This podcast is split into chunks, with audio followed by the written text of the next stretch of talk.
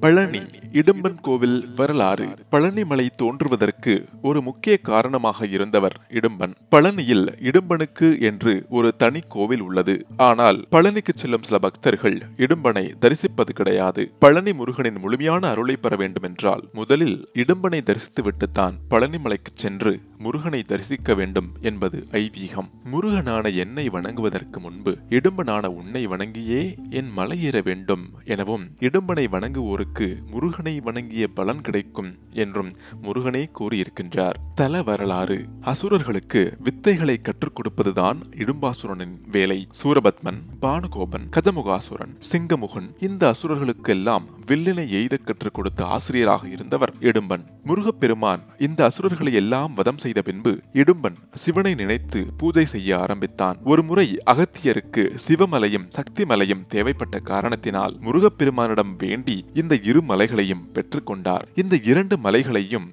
பூசவனம் என்னும் இடத்தில் வைத்து தினமும் வணங்கி வந்தார் அகத்தியர். எதிர்பாராத விதமாக அகத்தியர் அந்த இரண்டு மலைகளையும் அங்கேயே விட்டுவிட்டு பொதிகை மலைக்கு செல்லும் சூழ்நிலை ஏற்பட்டுவிட்டது.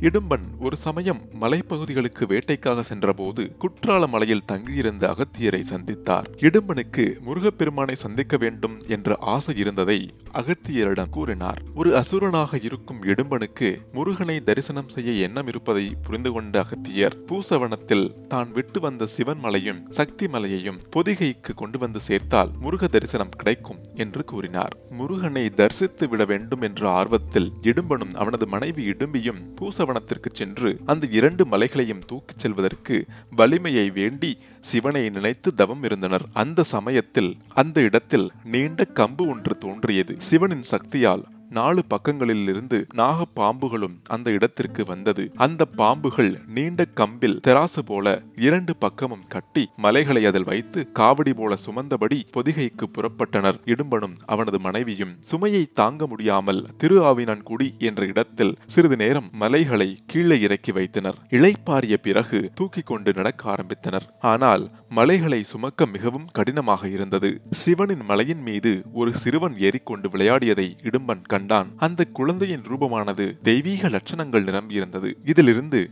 அந்த குழந்தை ஒரு தெய்வ பிறவி என்பதை இடும்பன் அறிந்து கொண்டான். தயவு செய்து மலையிலிருந்து கீழே இறங்கும்படி வேண்டிக் கொண்டான். அந்த சிறுவன் இறங்குவதற்கு மறுத்துவிட்டு இது எனக்கான மலை.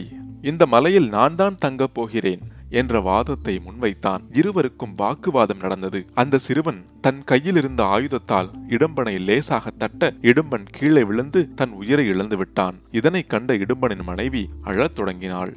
அசுரர்களுக்கெல்லாம் வில்வித்தை கற்றுக் கொடுத்து தனது கணவனை வீழ்த்தும் சக்தியானது அந்த அரக்க அசுரர்களையெல்லாம் வென்ற முருகப்பெருமானை தவிர வேறு யாருக்கும் இருக்க முடியாது என்பதை உணர்ந்து விட்டாள் மனைவி. அந்த சிறுவன் முருகன்தான் என்பதையும் அறிந்து கொண்ட இடும்பி முருகனின் காலில் விழுந்து வணங்கினாள். முருகனும் மயிலின் மேல் அமர்ந்து காட்சி தந்து முக்தி அளித்து அருள் பாவித்தார். அன்று முதல் இடும்பன் பழனிமலையின் இடையில் நிற்க வேண்டுமென்றும் நீ இந்த சிவமலையை எப்படி தோளில் சுமந்து வந்தாயோ அதே போல எனக்குரிய வழிபாட்டு பொருட்களையும் பக்தர்கள் காவடியாக கொண்டு வருவார்கள் என்றும் உன்னை முதலில் வழிபட்ட பிறகுதான் என்னை வழிபட வேண்டும் என்றும் உன்னை வணங்கியவர் என்னை வணங்கிய பயன் பெறுவர் என்றும் இடும்பனை தரிசித்தால் இன்னல்கள் தீரும் என்றும் முருகன் இடும்பனுக்கு அருள் பாவித்தார். நம் குடும்பத்தில் செல்வ வளம் பெருகவும் எந்த வகையான தோஷங்கள் இருந்தாலும் அதிலிருந்து விடுபடவும் பழனிக்கு செல்பவர்கள் முதலில் இடும்பனை தரிசிக்க வேண்டும். இந்த வீடியோ உங்களுக்கு பிடிச்சிருந்ததுன்னா லைக் பண்ணுங்க கமெண்ட் பண்ணுங்க ஷேர் பண்ணுங்க. இது போன்ற பக்தி தகவல்களை உடனுக்குடன் தெரிந்து கொள்ள நட்சத்திரா சேனலை சப்ஸ்கிரைப் பண்ணுங்க. மறக்காம பெல் பட்டன் நமக்குங்க